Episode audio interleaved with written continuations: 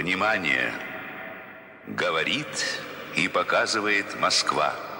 В кадре, который мы получили только что, Владимир Путин Нас по никто не слушал. В Послушайте России сегодня сейчас. вступают в Привет, силу поправки это в Навальный. Я уже Делаю свою работу, а сотрудники э, безопасности делают годом вас. С Новым веком. battleships, warplanes, brinksmanship, and geopolitics on the high seas. What actually happened when Britain's HMS Defender sailed from the Ukrainian port of Odessa to the Georgian port of Batumi? How did what appears to have been a routine mission to assert navigation rights in the Black Sea escalate into a military and diplomatic incident between Russia and the West? With Russia and NATO conducting dueling naval exercises in the Eastern Mediterranean and Black Seas, tensions are rising.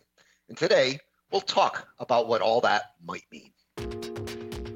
Hello from my makeshift home studio in Washington, D.C.'s funky Adams Morgan neighborhood, and welcome to the Power Vertical Podcast, which is produced by the University of Texas Arlington's McDowell Center for Global Studies in partnership with the Atlantic Council. My name is Brian Whitmore. I'm your host. I'm an adjunct assistant professor at UT McDowell Center and a non resident senior fellow at the Atlantic Council's Eurasia Center. And joining me from an undisclosed location in the great Commonwealth of Virginia, where he's hiding out with his two dogs, Ivan the Kochi and Finn the Collie, is military analyst Michael Kofman, senior research scientist at the Russia Studies Program at the CNA Corporation, and a fellow at the Kennan Institute. Welcome back to the Vertical, Michael. There's nobody else I'd rather talk to about these topics. It's great to see you again, and a big hello to Ivan and Finn. Thanks, Brian. Great to be back on your program. Uh, hope, my dogs, hope my dogs don't make too much noise. They're in a background office here with me today. Uh, we'll, we'll, we'll mic them up and, you know, get them on the program. So, but, Michael, let's start with the HMS Defender incident on June 23rd, which, which had me scratching my head in a lot of ways.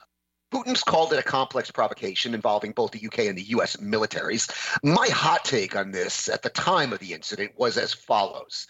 The HMS Defender was traveling along an internationally recognized shipping lane on a direct route between the Ukrainian port of Odessa and the Georgian port of Batumi. Russia's claim that the ship violated Russia's territorial waters off the coast of Crimea is absurd, since according to international law, Crimea is Ukrainian territory. Since 2014, Russia's been using incidents like this to make its illegal annexation of Crimea a fait accompli. And in this sense, the incident with the HMS Defender is part of a pattern. Russia's de facto annexed the Sea of Azov and in 2018 fired on three Ukrainian ships traveling through the Kerch Strait between two Ukrainian ports. Um, that time it was Mariupol and Odessa, if my memory serves me correctly, holding the ships and 24 captured sailors for more than six months. Michael, is there something here I'm not seeing? Is this just another part of this pattern of Russia trying to legitimize and create a fait accompli around its uh, addition of Crimea, or is there something else going on here? Yeah, Well, I think the the episode is definitely worth uh, looking at and commenting on because you know you have increasingly uh, people using freedom of navigation operations to challenge what are, are de facto impositions of sovereignty right over these claimed territorial waters by Russia. The Brits actually did something just like this last October with HMS Dragon. In fact, Gerasimov commented on it that morning as he was talking about what happened with the Defender, with HMS Defender. The question is why why was the Russian reaction so outsized this time around compared to even last year? And what were they were trying to do with this episode? Why were they trying to turn into a much larger incident than it really was? Because the truth is that what happened between you know HMS Defender and and the Russian Navy and uh, Russian Coast Guard is, is really much less than meets the eye, right? The, the actual story of what happened is they, along with Evertsen, uh, a Dutch frigate that was there with HMS Defender, people forget there's actually a Dutch frigate there with them in the Black Sea as well. Uh, Defender wasn't, wasn't alone. They're part of a mixed carrier strike group. The rest of the British carrier strike group was in the Eastern Mediterranean, and they together went into the Black Sea, right, to, to participate in sea breeze and these other events. So, as you said, they were cutting a corner through these claimed Russian waters to an established maritime separation channel, claiming right of innocent passage. You had Russian planes flying over them. You had Russian Coast Guard basically approaching them and, and giving them warnings and, and threats and the like. And, well, the Coast Guard ships are slower than HMS Defender, actually. So eventually they couldn't catch up, and HMS Defender essentially was leaving. And then they fired some shots with the 30 millimeter gun that they have on board, way in the distance. I don't, I don't think mm. anybody from HMS Defender even saw it. So sort of mm. like a parting salute, you know, because because Coast Guard ships tend to be slower. I don't think the Russia's Coast Guard actually could have even caught up to Defender as they as the ship was Right. leaving leaving these claimed territorial waters. All right, what happened? First of all, Russians clearly knew they were coming. You know, according to videos from the Defender, there was a Russian corvette waiting for them as they were about to depart Odessa. So they were being tracked the whole the whole way. Uh, second, it wasn't a particularly dangerous or close incident. And then after the fact, right after this happened, somebody who's in charge of PR decided to spin this completely wild story that uh, you know shots were fired at or in front of HMS Defender, mm-hmm. which totally wasn't true. And, and then and then the you know Su-24s were dropping you know OFAB 250 bombs in front of HMS Defender, which didn't happen, and also didn't make any sense. I mean, any person with basic military understanding knows that dropping fragmentation bombs, World War II style, in front of a ship is not something that you do. That's not how you even threaten a ship with anti-ship weapons, right? Russia has plenty of anti-ship weapons, and, and that isn't one of them. So it's not a practical story. It's the kind of story that a PR person would make up. If this mm-hmm. makes any sense. But yeah, no, it does. Yeah, like, like, but not the sort of person that somebody with decent military knowledge or awareness would make up about the incident. So they tried to create into a big political incident, right? Because they're they're looking to, I think, one, in some respects, isolate Ukraine, and they know the Brits did this to highlight their cooperation with Ukraine, and the fact that they have they have new defense cooperation with Ukraine as well. Um, and and they really want to turn us into an episode in part for a domestic political audience as well, mm. right? And they sort of made this sound like this epic fight of the Russian Navy and Coast Guard against this one destroyer. So, I mean, I, I want to kind of unpack each of these two things we're talking about here. Because one thing, what was the UK trying to do? And you you would agree with me, it was nothing more than a simple freedom of navigation exercise to to prove that you know to to reiterate that this is not your territorial waters. This is internet. This is actually Ukraine's territorial waters, and we have the right to sail in them. It was the UK trying to do anything else there? So chiefly, yes. I mean, there's always a military back end on this, where you know you have the UK, and you also will have the United States. There were typically U.S. intelligence collection aircraft up in the air. They're looking to, to see Russian mm-hmm. reactions, see if they can learn anything from the Russian military response. Right? There's a data collection mm-hmm. component aspect of it, but most of it's a political is political signal primarily, right? And and and, mm-hmm. and to show British interests and, and sort of British support for partners in the Black Sea region, right? Like that's right. it's primarily political. The military back end's always there. I won't lie, but but it's right. it's a much lesser component. I mean, you don't do this just because you don't you don't engage in this kind of in, in this kind of act just because you're interested in some data collection. Right, right, right. And this was done not unilaterally, but in coordination, probably with the U.S. and the NATO allies, I would imagine. Um, now, Putin spun that into an elaborate, you know, provocation involving a U.S. plane and all this other stuff. But I mean, it, it just stands to reason that Britain wouldn't do this unilaterally; they would do it in in, in consultation with the allies. No. Yeah, absolutely. And and and the reaction was entirely generated on the Russian end. I mean, they're the ones that blew right. it up into this episode, right? So sort of, and, and, and sort of retro, it's a post hoc rationalization as though UK and the US knew that they would try to turn us into into this whole fiasco and that somehow premeditatively responsible for their reaction. Yeah, which right, they, right, right, they, right. they, didn't make it that big of a deal the, last right. time it was claimed innocent passage. Right, and, and the UK was trying to play this down, um, and the drama, the, the, the, dramaturgy on the Russians' part, because that's basically what it was. I mean, the inaccurate claims that it dropped bombs and fired in the, sh- uh, maybe they fired in the ships. Putin's claim it was a planned U.S.-UK provocation. I mean, that all depends what you mean by the word provocation. But was this dramaturgy just for domestic political purposes, or is there a geopolitical, an international political purpose to this as well? No, they of course want to intimidate others because the Russian goal is to make sure that other countries don't try to do this, Brian. I mean, it's imperative upon them to impose sovereignty claims and to make clear to other countries that look, if you try to do these sort of FONOPs, these kind of things to challenge Russia's claims, maybe you're not the United States and you're not the UK, but you're somebody else who thinks about doing this. But look, there will be potential consequences, and they're trying to introduce risks. They want it to be a higher risk scenario right. to deter others from doing it. Yeah, there is a reason for it. It's not just kind of loose talk. Yeah. Right, right, and this is not dissimilar to what China's doing in the South China Sea. Basically, it's it's it's it's almost identical, actually, to what China's doing in the South China Sea with all these uh, these these these manufactured so-called islands. Um, now, what I wanted to do here, Michael, is kind of use this little story to tell a bigger story, because this didn't happen in isolation. This happened in an area that's become the Black Sea, which has become an area of kind of ongoing low intensity conflict. Russia is constantly intercepting US and UK aircraft in international airspace, military aircraft, of course. Um, there, there were the mock attacks on the on on on, on, the, on this Dutch frigate southeast of Crimea. So there's a lot. I mean, almost every day, if you Google, you know, um, aircraft intercept Black Sea Russia, you'll come up with something.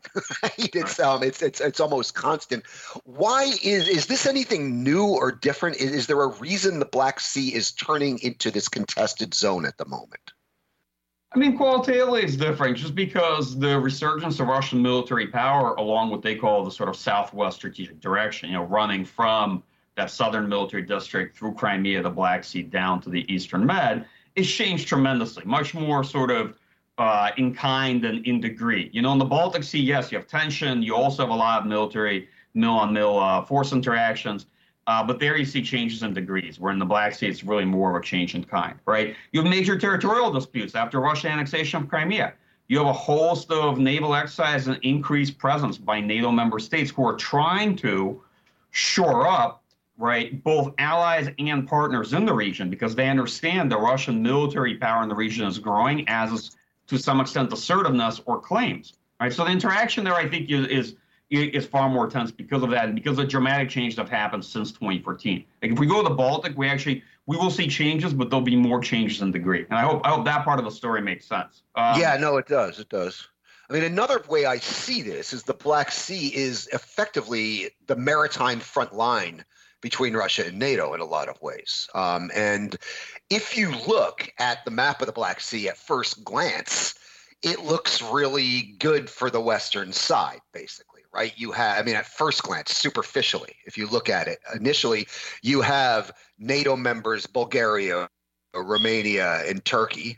Um, you have NATO partners, Georgia and Ukraine, and then you have Russia, right? So you basically, it looks like a NATO lake at first glance. But then when you look at it a little bit deeper, you say mm, Turkey's not always the most uh, reliable ally um, in the Black Sea, and they control the passage, right? Um, and Bulgaria is not always the most solid ally in the Black Sea, um, and uh, Romania is solid. Ukraine and Georgia have contested territories where the Russians are claiming territory, ter- you know, d- d- territorial uh, maritime rights. So then suddenly it looks like a, a Russian lake if you look at it that way. Which is it, or yeah. what is? It?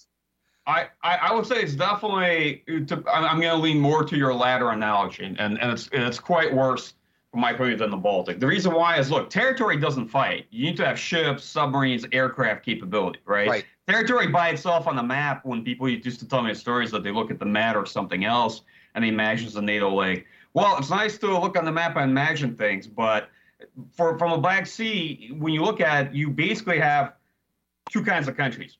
You have countries with real capability like Turkey who aren't necessarily going to fight or support U.S. NATO interests. You don't know. Russians believe that Turkey has an independent foreign policy and they've successfully separated them within NATO. And you know what? We can debate that fact, but that's probably a pretty good argument. You could make that argument, I think. Well, I, I, mean, there's evidence for that. If you if, yeah. if you if you recall the, the the NATO summit in Warsaw, when there was serious movement to create a flotilla in the Black, NATO flotilla in the Black Sea. The mm-hmm. Romanians wanted it. The Americans certainly wanted it.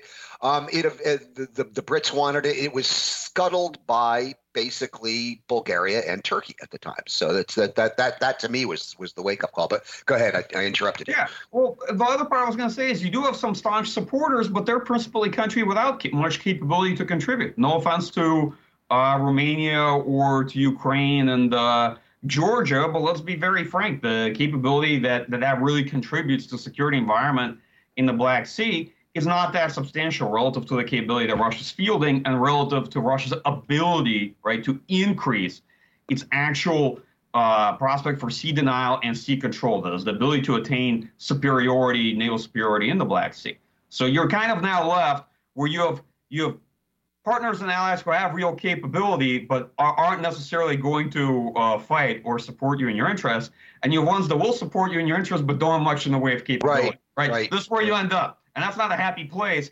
And I can tell a much better, happier story about the Baltic than I can about the Black Sea. Yeah, no, we'll have to do the Baltic for for, for a more more more good news podcast right. at some point. But what is I mean, looking projecting these current trends forward Um, does this mean that the Black Sea is effectively going to become a Russian lake and, and, and, and NATO is going to be denied access to it unless something changes politically in Turkey? Um, or is the, the, is the burden going to be all on the shoulders of the U.S. and the U.K. to basically assert these basic navigational rights in the Black Sea? I mean, this is an important trade zone as well as an area of military contestation and free navigation of the Black Sea is is is is important. And if Russia's going to start denying it, that uh, based on false territorial claims, that puts us in in not a good place, given that this is the main maritime border between Russia and NATO. So I, I, think, in all honesty, it will remain a contested space, right? It's not going to be a space that's necessarily dominated by Russia, but Russians will be able to tell themselves a relatively good story about the, their ability to at least achieve kind of windows of airspace and naval superiority. I think the biggest issue you have on the Black Sea is you will you will need sustained presence by the United States and other powers in order, right, to galvanize a particular position among states that are littoral Black Sea states that without the sort of, I would say, external input might not be very cohesive, could easily be picked off by Russia, right, or um, or intimidated. Because that's the reality. The power balance in and of itself favors Russia in all cases on a bilateral relationship basis. And that's obvious. Russia by itself is the strongest power in Europe, right? right? So Russia can, in fact, push buttons and coerce individual states in a space right. like that if there are no other actors. I don't have to tell you that. I think it's almost self-evident. Yeah, yeah, and, and, they they are they are using all sorts of malign influence campaigns, disinformation, strategic corruption, and otherwise to to to basically pry weak links uh, in, on the NATO chain away. In, in this case, uh, Bulgaria and Turkey. You see them doing similar things in Central Europe and the and on the land kind of border between between Russia and NATO, and they're doing it. They're doing it in in in the Black Sea. I've, I've spoken about this in the past. How this non-kinetic uh, malign influence campaigns are affecting this. You know the real on the ground security in different regions, and that's certainly the case in the Black Sea. But if it remains a contested area going forward that is that assumes that these incidents like this are going to continue. Incidents of russia intercepting us and, and, and uk military aircraft in international airspace is going to continue. Um, things, incidents like the hms defender are going to continue. What is the chance that one of these things could accidentally go kinetic and get serious I mean, look, it's possible because individual commanders or pilots can make mistakes, but I wouldn't overplay that that's going to lead into conflict. And I'll be very, very frank here. You know, I'm not a believer in accidental war theory. Wars have political causes. When incidents happen, leaders have a choice. Are they looking for a war? That is, do they believe that they they can use force to achieve their political goals, and then they want to use this episode, this incident, as a casus belli, right, as an excuse to go to right. war? Or they're going to try to minimize and mitigate it. I will tell you this that Putin's comments after the fact, where he said, "You know what? In the future, if this happens again, we can just sink this destroyer, right?" And I don't well, think is, yeah, this is where I wanted to go. And and and and folks had wondered, folks would wonder about that. Like, is he serious? Does he does he really think that way, or what's or is he just saber rattling what's happening? I will say two things on that. First one will probably be comforting, which is I really think that in that case, he he was saber rattling, and a lot of it's meant for domestic audiences and sort of the Russian elite selectorate, which likes this kind of big macho great power talk. You know, we just think them. And plus, you know, Russians have like, as we say, a Bayesian like reaction to right. the British. There's something about British in particular yes. that really, really gets Russians to react. I'll just be very frank. I honestly believe that if it was a Spanish destroyer or something like that, or a Spanish frigate, you probably would have seen a different story coming out from the mm. Russian end. There's something about the United States and something about Brits in particular that, that gets Russians going. Um, and this could be, you know, uh, sort of the banality of historical rivalries and this historical uh, animus, but however you want to frame it. But no, there is something visceral about the British yeah. that gets the Russians going. Yeah, it's true. Absolutely. And it is historical. It really is. It, it is um, the the elite reaction to this interaction with Brits is, is is definitely something I've noticed over years in this field. Um, but the other part, of Brian, this part will be, I think, discomforting. So what Putin was speaking to does reflect to some extent a, a pretty well established uh, understanding of, hey, th- there's interaction between stability and instability, right? When, it, when you're thinking about military deterrence in big picture terms, that when a country has a lot of conventional military power and a lot of nuclear capability as well, they're pretty confident that they can deter their opponents, right? So what he's kind of reflecting a bit is a well-known paradox in our field that look, if he sinks a British destroyer, of course there will be consequences. Right. There will be all sorts of consequences for Russia, right? Russia will be treated as a as a rogue state. There'll be sanctions, there'll be outcry, whatnot. But on the back end, he also knows what's going to happen. Is Britain going to go to war with Russia? Russia can deter Britain, right? right. Russia has enough conventional capability and enough, certainly more than enough, uh, nuclear capability that he's confident that there won't be a war, right? Because countries are not going to want to go to war with Russia just over a destroyer. That's very clear. And in that part, believe it or not, technically, there he has a dangerous point. That is, the yeah. stronger a country is militarily, the more it actually can afford itself to engage in very provocative acts. That is true. And we've seen that in the last 10 years. And that's the relationship between, you know, the direct military competition and right. indirect warfare, which you tend to focus on a lot. And I always say that one one really enables and accommodates the other. You can really you can really take on way more risk when you're confident militarily. So the game Putin is playing here is to get us and the Brits to cut it out and stop it, stop asserting, you know, freedom of navigation rights through what they claim are their, their territorial waters, but nobody else in the world recognizes as their territorial waters to create a fait accompli. That's effectively what they're trying to do here. And if we continue to assert, uh, we meaning the West, continue to assert uh, freedom of navigation rights across these waters that are in fact not Russia's territorial waters, but Russia claims they, they are, then there is a risk that a U.S. or a U.K. Uh, destroyer could be sank by the Russians. That that is it, it, that that is a very real possibility. I'm just trying to be really. I, this this is. So, I, I think I'll be frank. I think it's a very low risk. I mean, I always think there's a risk of a military incident or an accident, especially when you have force on force interactions like this. But I, I, fundamentally think that that risk is low. Now that's my that's my personal right. belief. Looking looking um, looking at Russia still principally as a, a calculating actor, right, where a lot of things are said and they're said to intimidate and they're said to shape, you know, the behavior of, of, of countries and leaders.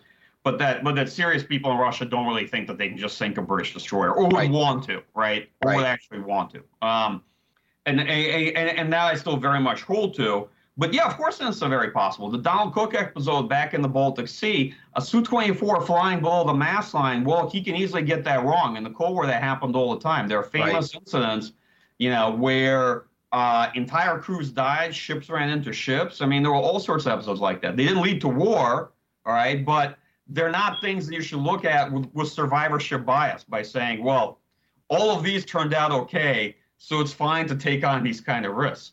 right, right. So if you, I mean, you're you're somebody who is listened to by people who make decisions on these kinds of things.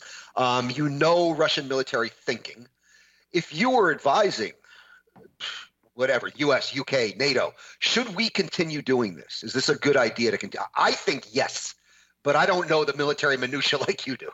Yeah. So my view on that is probably yes, where appropriate, yes, where it makes sense but not very often, right? We are looking to prevent the sort of customary uh, uh, imposition of these territorial claims, right? Because if right. they're not challenged over, let's say, some X period of time, then it becomes clear as, in, as custom, right? International custom to others that these claims stand that they hold. So if they're not challenged, then other countries will de, will de facto see them this way, Brian. Right. But but we also should be careful not to engage in this very frequently because we have to accept that each time we're taking on some degree of risk, right? So right. it's the kind of thing you do, but it's not the kind of thing you do every Wednesday.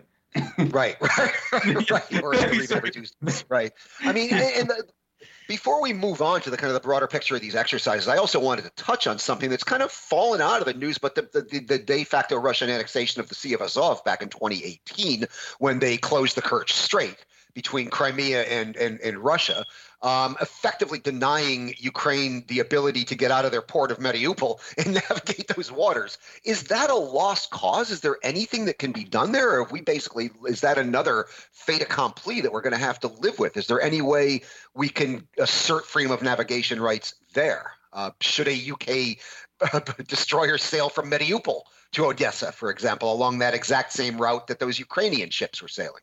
Why would you get in there? I mean, there's a bridge, and they use a very large ship to block passage. So to it's that, over. that It's bridge. basically over.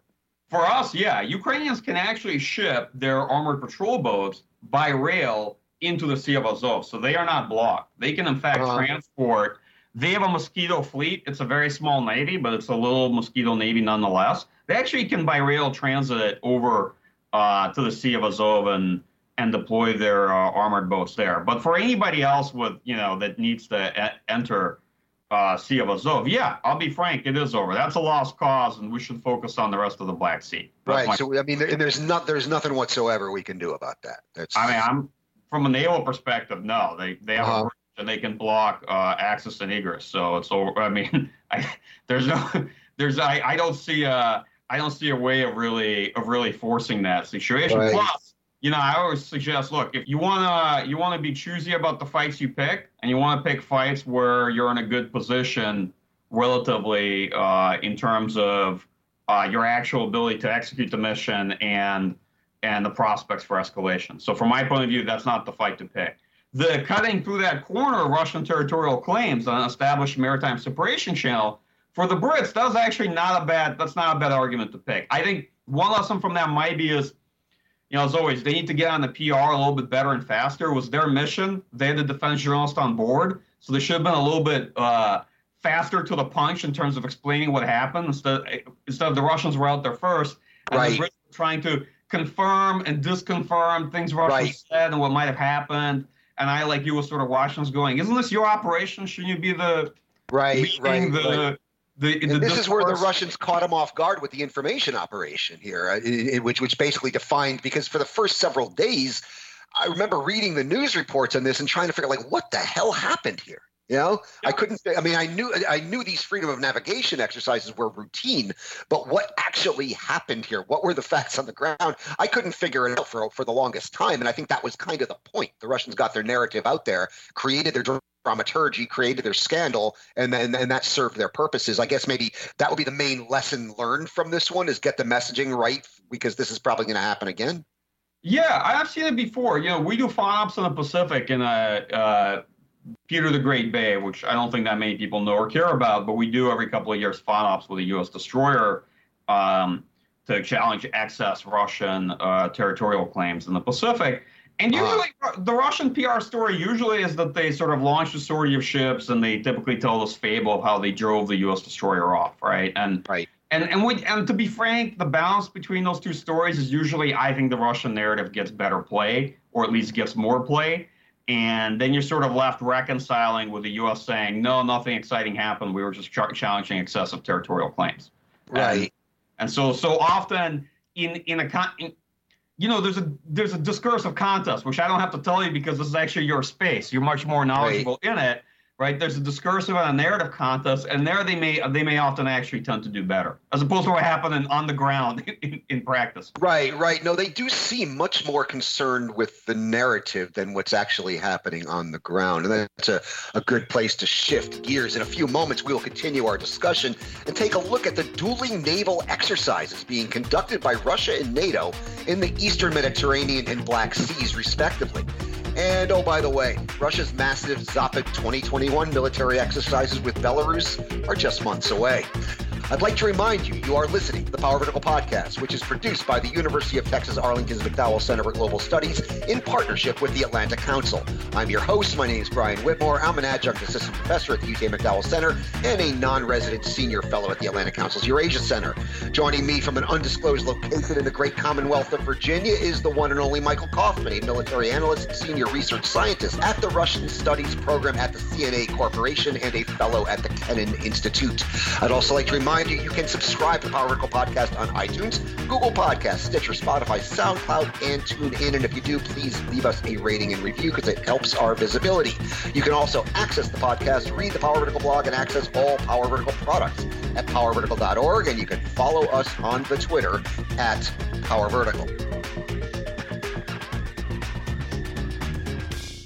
Кадре, который мы получили только что, Владимир Путин Нас по никто видеосвязи. не слушал. В Послушайте России сегодня сейчас. вступают в Привет, силу поправки это Навальный, в я уже Делаю свою работу, а сотрудники э, С новым безопасности... годом вас! С новым веком! Military exercises can be a prelude to war. They can be an elaborate psyop, or they can be, well, just military exercises. 13 years ago, the guns of August were preceded by the maneuvers of July, when Russia's Kavkaz 2008 military drills preceded its invasion. Four years ago, fears that Russia's Zapad 2017 exercises would be a prelude to an occupation of Belarus or other military action turned out to be unfounded. In the end, Zapad 2017 ended up being just a big, loud psyop. Likewise, last year's Kavkaz 2020 exercises, which took place amid rising tensions in the Black Sea region, turned out to be relatively uneventful. Michael, at the moment, we have NATO conducting its Sea Breeze exercises on the Black Sea. Russia is conducting its own air and naval military drill- drills in the eastern Mediterranean. And come September, the massive Russian Belarusian Zapad 2021 exercises will kick off in the midst of an escalating political crisis in Belarus and an escalating conflict between Belarus and the, and the West. Let's start with the dueling exercises in the Black Sea and the Eastern Med, and then we can move on to Zapad. Um, what do you see of note in the naval and air exercises we are currently witnessing on both sides? Um, I'd probably make two points here. First, for the sort of British mixed uh, carrier strike group, um, in which you have uh, Dutch and, and also uh, some U.S. ships participating. For them, this is probably their largest real naval sortie in a very, very long time. You know, they have a new carrier, uh, new crew. They're practicing training. Uh, this is significant deployment for them. So they're they're looking to learn quite a bit, and they're actually looking to learn quite a bit from interaction with Russian forces. This, you know, a force on force interaction that's not that's not planned is probably one of the, the best way to, to, to generate these kind of lessons and experience for mm-hmm. um, you know for the the the Royal Navy. On the Russian end, you know, we continue to see changes to Russian presence in Syria, and I want to highlight. So two things have been happening over recent years. Uh, for the, for those who may not follow or, or uh, this is closely. One, Tartus is really being built up into a serious naval base and replenishment point, right? That's a place where you see two Russian diesel submarines parked on a permanent basis. They're able to reload, rearm. It's a much more significant naval facility than what it was some years ago. The second part is Hmeimim Air Base, right? They've they mm-hmm. basically rebuilt a second runway, so now they can land much larger aircraft there. And so what's happening in this past week is they transferred Tu-22 bombers over to Hmeimim Air Base along with MiG-31Ks. And so they have a host of anti-ship weaponry, right? Anti-ship right. Uh, uh, missiles, uh, KH-32s on, on, these bombers. They have the Kinzhal and the MiG-31K, and they're using the British deployment as an opportunity to essentially conduct strike missions, right? To train strike missions uh-huh. against NATO ships. So they're you know, so they're kind of playing their exercises off of NATO's exercises. Bingo, bingo. It's a skirmish, and they are they're essentially using the the British carrier strike group as uh, as a target, right? And they're and they're engaged in a skirmish. So now you have in the Eastern Med, you have British F-35s, right, up in the sky over Russian ships. You have the Russian Eastern Mediterranean Squadron, guided missile cruiser Slava with a whole bunch of ships there. Actually, a substantial part of the Black Sea Fleet is not in the Black Sea; it's in the Eastern Med, right? Uh-huh and you have and you have anti-ship bombers and MiG-31Ks also up there practicing cueing, targeting against British ships. And, and, one thing that was important about the changes in the Black Sea, Brian, is that when when the Russian military was able to more effectively secure right their ability to exercise control over the Black Sea, they could then effectively project power into an adjacent sea, which was the Eastern Mediterranean. For Russian ships, that's like the Far Sea Zone. And their goal is to be able to engage U.S. NATO forces there in the Med, not necessarily wow. in the Black Sea, to keep the fight that far out. That's kind of the Russian objective. That's why I see a permanent standing Russian squadron uh, in wow. in the Eastern Mediterranean, right? And you're seeing them showing that they could transfer much more substantial aircraft to Hmeimim Air Base and conduct strikes from there. This is it's, it's almost like I mean, it's not almost like it's like both sides are rehearsing a war with the other side actually present. It's almost like they're conducting joint opposing exercises at the same time. How unusual is this? I mean, to be frank, it's it's symptomatic of of where the confrontation is going. In some ways, we've sort of we've sort of almost routinized the confrontation and institutionalized mm-hmm. it such that the two militaries are regularly interacting with each other, using the other side as their opponent, as that sort of red force, as you would tend to call it, right, right, or op for op force, you might call it, opposing force in uh, in military exercise and war games, and um, and and and drawing these lessons from each other. So a big part of both sides' operations tends to be tracking each other, drawing those lessons, collecting all sorts of signals, electronic intelligence from the two sides, and then using that to think harder and better about how to fight your how to fight your adversary. So Does you're this- seeing that. Does this benefit one side more than the other, or is it pretty much a wash? Yeah, that's a really interesting question. Some some debate on that. So I actually I actually stirred some debate on Twitter saying that I think the Russian side benefits more than the British. But then the people Ah. who follow the Brits much closer say, actually the British crew and the ship are brand new, Mike.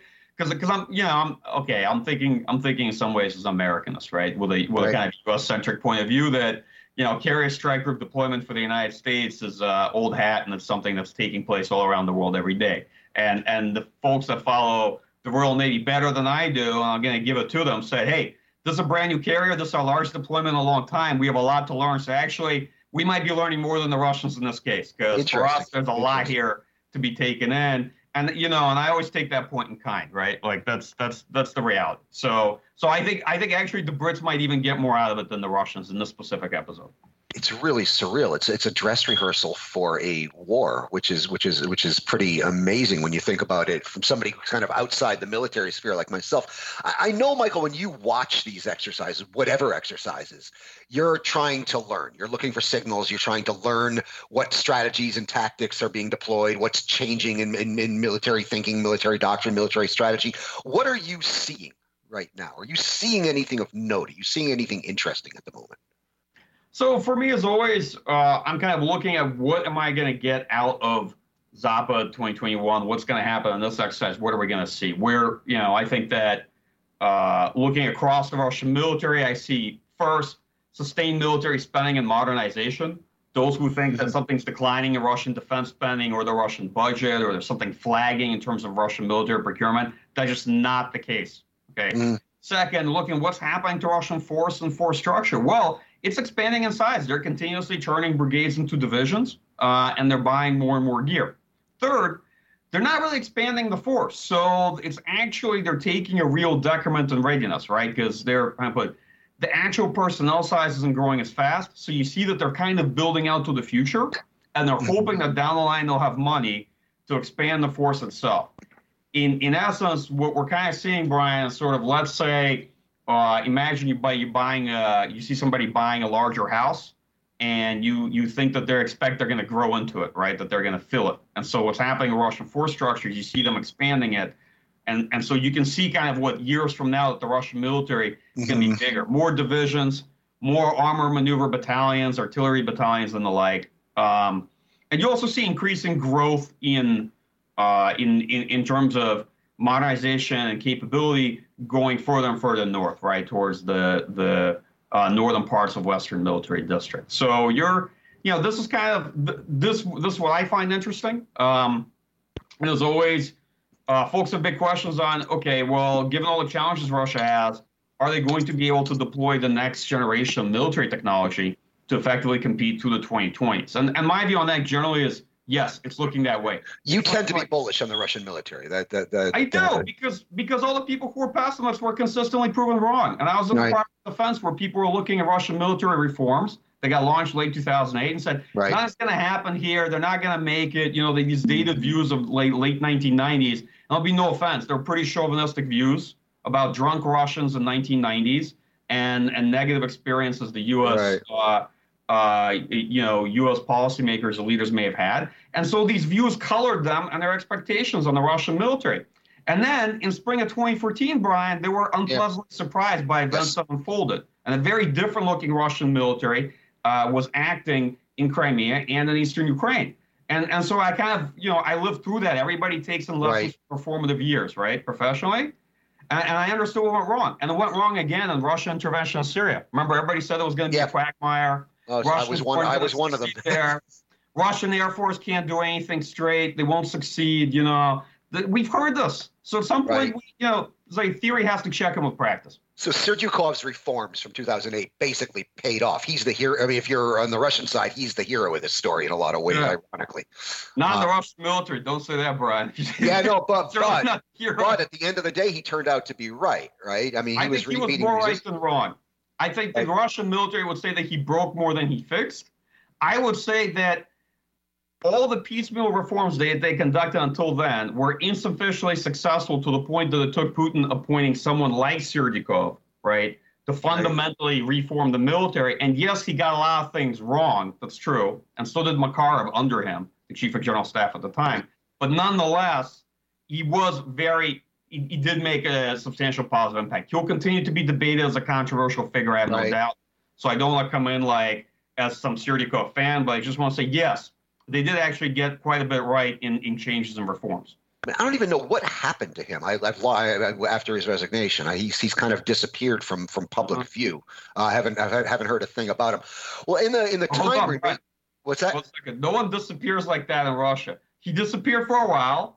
Then he came back. He came back as head of Roshelicopters. And oh, he's, okay, he's head of Roshelicopters. Okay, this, this rehabilitated.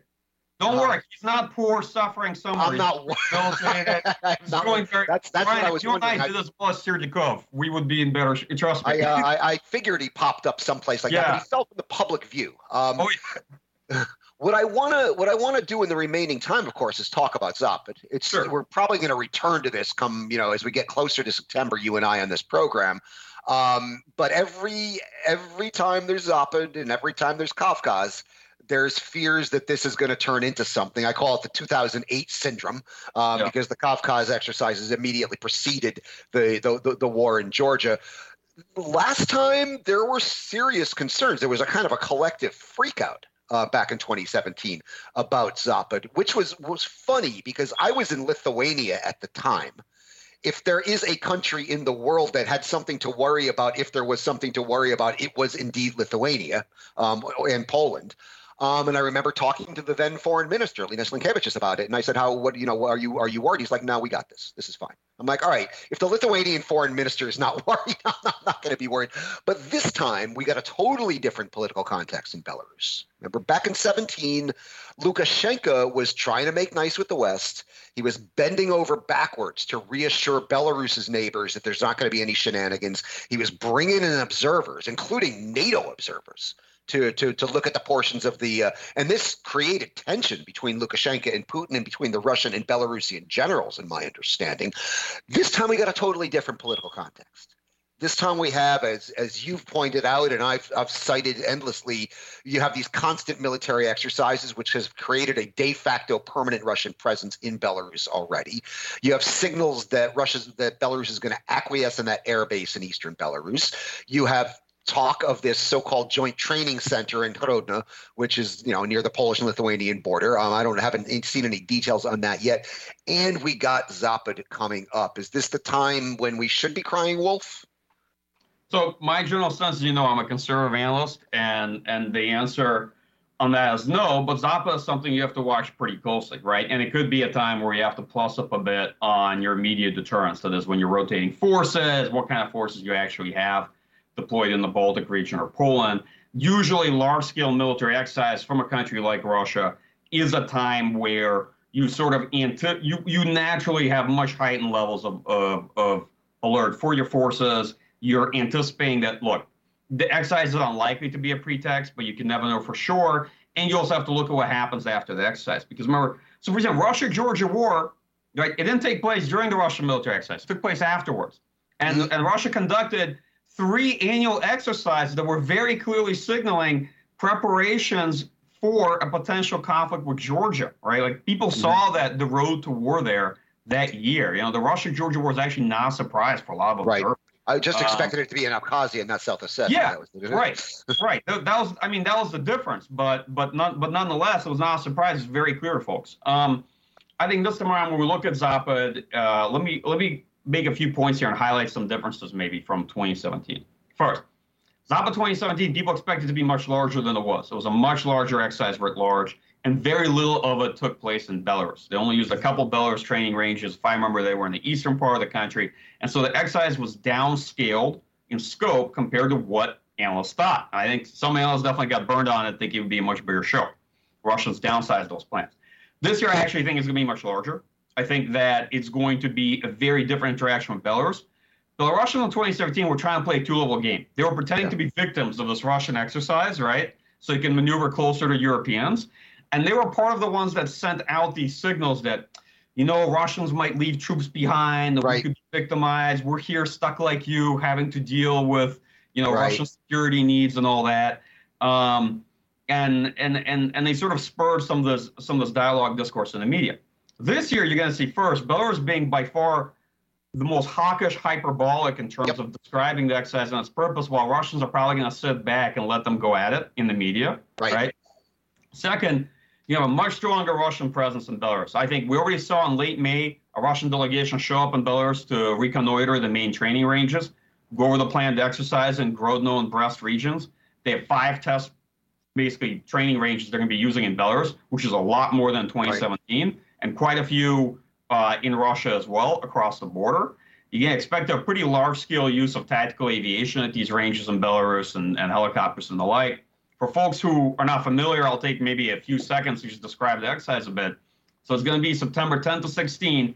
Typically, first three days, what they simulate, um, you know, is is a coalition of NATO member states intervening in Belarus, which sparks a crisis. And then this coalition basically is backed by the United States, right? And then and and the whole thing's kind of a provocation for what becomes a regional scale right. and potentially a large scale war. So in the first three days, um, they simulate an offensive operation where they're basically conducting defensive maneuver, sustained counterattack while they generate the forces, right, to mm-hmm. to uh, to push back. And quick response forces like the airborne, naval infantry, Spetsnaz, you know, they deploy to Kaliningrad, other places to reinforce units and and to blunt the initial attack. And then in the next four days, right, um, you know, they, they conduct a large counteroffensive, restore status quo, antebellum, things like that, and then they simulate different forms of escalation. So they assume there's going to be a mass airspace attack on Russia, and they assume that uh, that you know they they themselves would be counter striking across, you know, um, you know this enemy coalition, but it's very clearly a coalition composed of of NATO member states hitting their critically important objects, infrastructure. So they typically simulate conventional and sometimes theater nuclear escalation. To you know, in the in the course of these exercises, they expect it to become uh, regional and then and then large scale war. It's a big stress test for the military. Right. Now, do they, to, to, bring up something that's kind of an obsession of our, our mutual friend, General Ben Hodges, it's a good obsession to have, do they practice sealing off the Suwalki corridor? So that's a good question. All right, now my view on this is probably different from Ben's because yeah. my view is that the, the crisis conflict results from a Russian point of view uh, from an intervention to Belarus, right? And uh, if they, you know, the the the notion of the exercise, the way they tend to typically um, uh, reflect their planning in in the actual execution of the exercise is first Russians don't need to deploy forces in the Suwalki corridor. They can effectively interdict it with fires and strikes between Kaliningrad and Belarus. Right. That's one. Uh, so they, they don't have to seal it. Yeah. They don't have to actually seal it. Right. Second, they emphasize, right, maneuver and non-contact warfare. There's a big part of their conversation is that the, you know, modern conventional war is not going to be based on people drawing entrenched lines World War One style or World War Two style with fixed positions. So there's no need to build like a defensive line of entrenched forces across the Suwalki corridor to block a NATO advance, nor would that be a good idea. Um, so, and, and of course, the last part is that for whatever reason, there's an assumption that if if if Russian forces needed to make a bridge to Kaliningrad, and I'm skeptical in fact that they do, but if they did, that the best and easiest way to do that is to go through the Suwalki corridor, right? Um, and and that that that that, would be a, a critical operational objective. I'm not so, so they need it open as well. So they need it open as well as much as, as as as NATO does. Well, so the way I would put it is that first they can close it without physically deploying a lot of forces there to NATO. Second, um, they could make it such that uh, it would be incredibly challenging for NATO forces to want to advance to this corridor in between the Russian units in Kaliningrad and Russian units in Belarus, right? So essentially, uh, the Russian military can very well impose a scenario where there are a host of challenges and dilemmas without necessarily having a large-scale deployment into this part of Lithuania. That's that's I mean right. that's that's an important reality I think, and also gives the Russian military more options. I'm just a bottom line, Brian. I'm wary of the Suwalki Gap scenario because it's very much a uh, preferred strategy uh, on, in our military analysis for something that Russians would do. Right? It's highly right. preferable because if they deploy all their forces there, then you know NATO has gotcha. the opportunity to blunt that and counterattack and attrition them in this forward deployed line. And it's very convenient for the U.S. Army and for people who work on precision fires and all that. And if scenarios something other than that, I'm going to tell you, right. it's probably a lot less convenient. So, and I'm much more concerned about those. Just to, to, to, to get, provide a little context for the some of our listeners who may not be aware of this Suwalki, the Suwalki Gap, or as I prefer to call it, the Suwalki Corridor, um, is is a is a is a narrow strip of land between Kaliningrad, the Russian exclave of Kaliningrad, and Belarus. Um, and if it were to be closed, the three Baltic states, Latvia, Lithuania, and Estonia, all NATO members, would be closed off from reinforcements and, and, and, and, defense from NATO. In the last few minutes, Michael, I just wanted to throw a little political context in Belarus because it's something I've been paying a lot of attention to right now as I'm writing a weekly column on it. You said you expect in the kind of the public portion of Zapad for Belarus to kind of be playing the bad cop this time.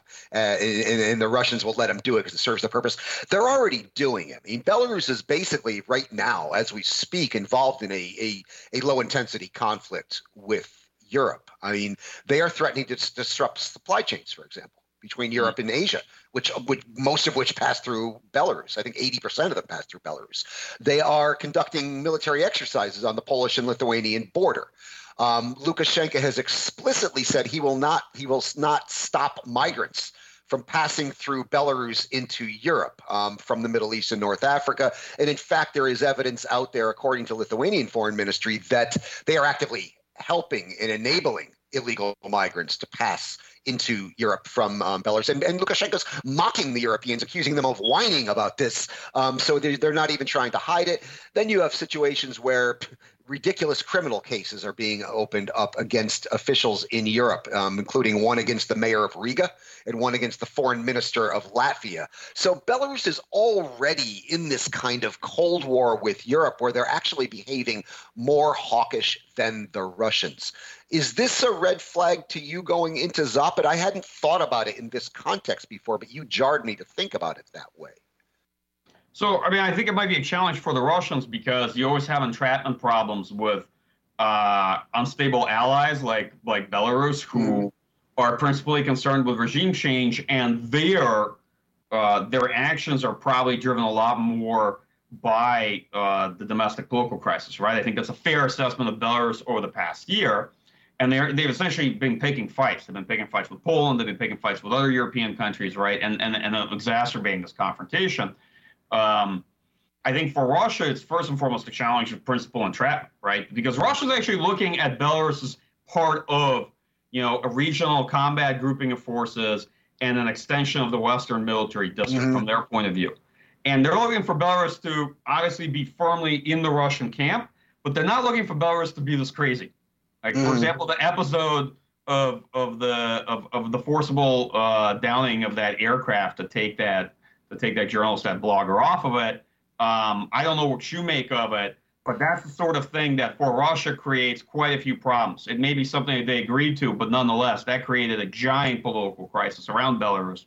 Just as things around Belarus, I think, from a Russian perspective, were quieting down. So I think it is actually a challenge from the Russian side, almost as much as it is a challenge from the European side about what mm-hmm. to do with Belarus you know, Russia's trying to manage the transition from Lukashenko. We know that. We also know yeah. Russia's not very good at managing transitions in the former Soviet space. No. It's just their, their track record and history is not great, right? And we also know that Lukashenko is going to get a big vote, and I don't know if he wants to be transitioned out. You might know that better right. than I. I'm not yeah, sure. no, there's a, there's a game of cat and mouse there's a game of cat and mouse going on between the Russians and, and, and, and, Lukashenko at the moment. And you, you hit your nail on the head. The Russians are not entirely confident they can control the transition, but they do. They don't like this loose cannon. What do you want to? You want to add something? Yeah, I just want to add something. Is absolutely agree. I like I like uh, your your analogy, the the aphorism. There's a game of cat and mouse, but as we both know, between countries like Russia and Belarus, a game of cat and mouse is only a game for the cat. It's a matter of life and death for the mouse. So right. that's the difference between states of that of that size and uh, and capability. Yeah, and and and Lukashenko is like doing like uh, you know a lot of things that that, that the Russians are not happy with at the moment. Um, I, am hearing from my sources in Minsk that, that that Moscow is not really happy with a lot of the bellicose actions toward the West. The Ryanair thing, I've gone back and forth in this thing. I don't know how the Russians could have not known. I don't know how they possibly could have not known since the air the, the air defense systems are integrated, right? And the, the Belarusian intelligence is in, is like completely infiltrated by by by Russia. I, I have my sources in Minsk tell me they got the intel for, that the intel came in from from from Russia, which makes sense. If you think who has more assets in Greece and get access to a flight manifest, is it Russia or Belarus? No, it, it's clearly Russia, right? In Greece of all places. Um, I one way I looked at this, and I'm not wedded to this. This is not a theological position or by any stretch of the imagination, but I don't rule out that this was a reflexive control operation by the Russians to basically isolate and turn Lukashenko into even more of a pariah in the West, which makes makes which kind of completely closes the door on him ever turning back to the West, right? Trying to play his mm. little game of of of, of uh, the, what I call the Lukashenko two step, you know, yeah. playing going to the West and then going to the West. That closes that off forever. So I don't rule out that this was a reflexive control operation. The Russians dropped the intel on him, knowing what Lukashenko was going to do, and let it play out that that no again that's not a theological position but I, it's a it's a position i've written this um sure. I, I i don't rule it out but i mean all of these things happening as we as we gear up for zapad makes me think this year is not going to be the boy who cried wolf it's going to be the time when the wolf actually maybe comes you're a little more conservative on this than I am. I'm always conservative on it, but um, but here's my view on it, and I, I, I don't think that Russia wants to end up owning Belarus personally in this way. As always, Russian goal is always to control, right, and to have Belarus firmly in its in its uh, uh, in its uh, orbit and as an, an extension of of uh, Western Military District as as a strategic military buffer. I also don't see a cause for conflict between Russia and, and the outer lying NATO member states. But I'll be frank that um, the if it's a really large exercise, right, and there is substantial deployment, and there's another context around it that gets uh, outerlying NATO member states concerned and worried, and they take their own sort of actions to because they don't know what Russian intentions are, right? It could be a much more tense interaction between NATO member state forces and those that Russians end up deploying on the other side, mm. right? So I will say this I don't think that necessarily anything's going to happen in terms of Russian aggression, but I do think it's going to be a pretty tense uh, August and September, right? That, yeah. that that we're we're going to be we're going to be talking about this um, perhaps more soberly than we talked about in the run up of uh, 2017. 2017. It was a little breathless running up to Zapad 2017. Right. Here we'll be soberly and cautiously looking at the situation and understanding that the confrontation four years down the line has gotten us to a place where um, we really need to take this seriously. We really, we do really need to take this seriously. These interactions. Right. No, I, I, I, would agree. And you you were you were a voice of common reason back in 17 when the rest of us were losing our heads. Um, and to, to hear you say that says, yeah, I mean, we will be talking about this much much more. What I'm looking for is less some kind of confrontation with NATO than with Russia using Zapad to, and I I, I don't want to use the term annexation, but to put a punctuation mark, put an exclamation point on the fact that Belarus is not contested territory. It is it, it is Russia's, even though it's not Russia. And I think that's what I expect to to to see going forward. Before we wrap up, anything you want to add? No, I think I, I think this was good. It was a wonderful conversation, and I think you're right. I think that from Russian point of view, they want to make it clear. Look, buffer states are not neutral. They're somebody's buffer against somebody else, right? Right. And, Belar- and the Russian goal is to show that Belarus, from a security and geostrategic perspective is firmly in Russia's orbit, right? And that that sort of contest for Belarus that was enabled by Belarusian, uh, what you call Lukashenko two-step, that that game's done. It's done for Lukashenko, right. and it's not, and, and it's over. And uh, and I, I think in that respect, I agree with you. I think that's a fair point to make, and Zapad's going to underline it. Right. Okay. Well, on that note, we will wrap it up, and we will certainly be returning to this uh, this topic uh, as we approach September. But that's all we have time for today. I'd like to remind you, you have been listening to the Power Vertical podcast, which is produced by the University of Texas Arlington's McDowell Center for Global Studies in partnership with the Atlantic Council's Eurasia Center. I'm your host. My name is Brian Whitmore. I'm an adjunct assistant professor at UTA and a non-resident senior fellow at the Atlantic Council. Joining me from an undisclosed location in the great Commonwealth of Virginia where he is hanging out with his two very quiet dogs, Ivan the Corgi and Finn the Collie. Um, has been military analyst Michael Kofman, a senior research scientist at the Russian Studies Program at the CNA Corporation, and a fellow at the Kennan Institute. Thanks, Michael, for an enlightening, as always, conversation. Thanks for having me on your program again. Always happy. Hey, always great to have you. I'd also like to thank our awesome production team. Lance Ligas is in the virtual control room. He keeps all the lights on and all the complicated machines well oiled and in working order throughout our discussion. And Mariah Jalad handles our all important post production duties, cleaning up my messes and making us all sound a lot better than we do in real life. I'd also like to remind you you can subscribe to the Power Vertical podcast on iTunes, Google Podcasts, Stitcher, Spotify, SoundCloud, and TuneIn. And if you do, please leave us a rating and review as it helps our visibility. You can also access the podcast, read the Power Vertical blog, and access all Power Vertical products at powervertical.org. And you can follow us on the Twitter at Power Vertical. Join us again next week, and until then, I leave you with the ambient sound mix that's been prepared by our production team.